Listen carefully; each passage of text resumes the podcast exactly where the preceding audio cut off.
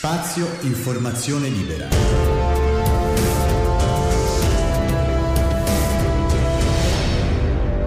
Il podcast.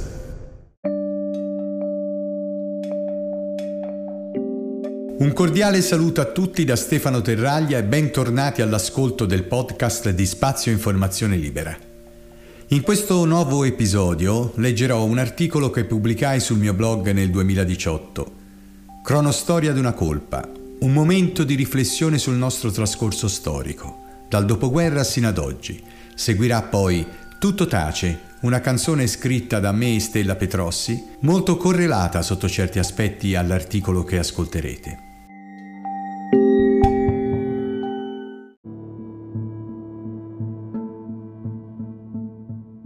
Cronostoria di una colpa L'Italia uscì disfatta dalla seconda guerra mondiale.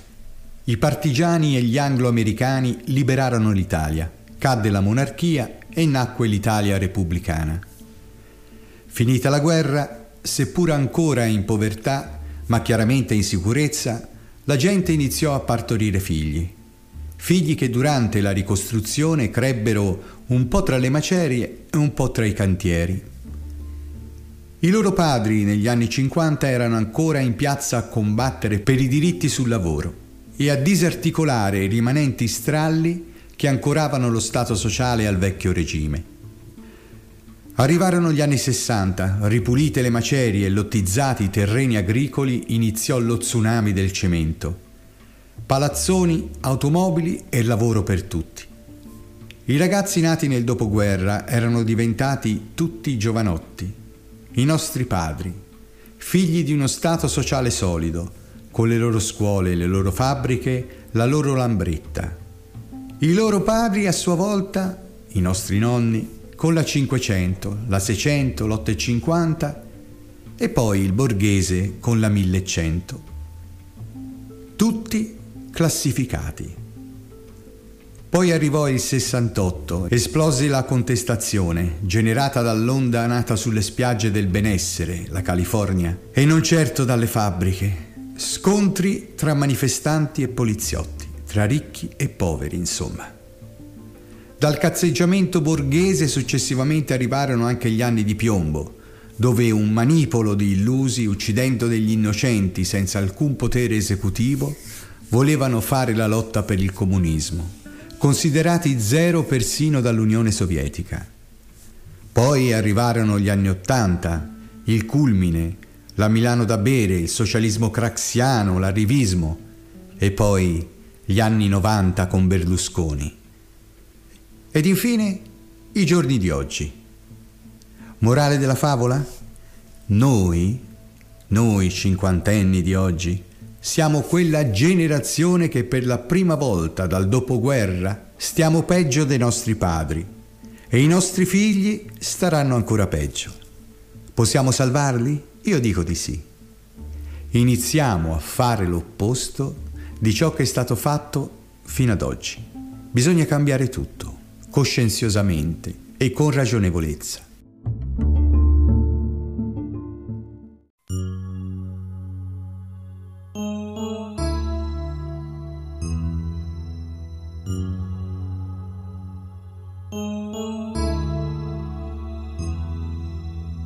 Questa civiltà piano piano sta bruciando dentro il tempo che la consuma sino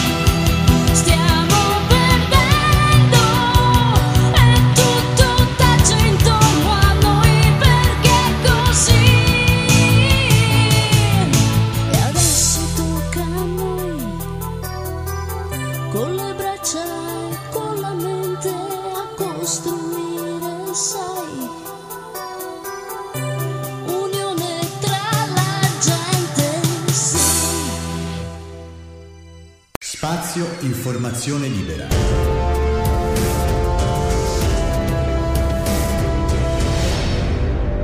Il podcast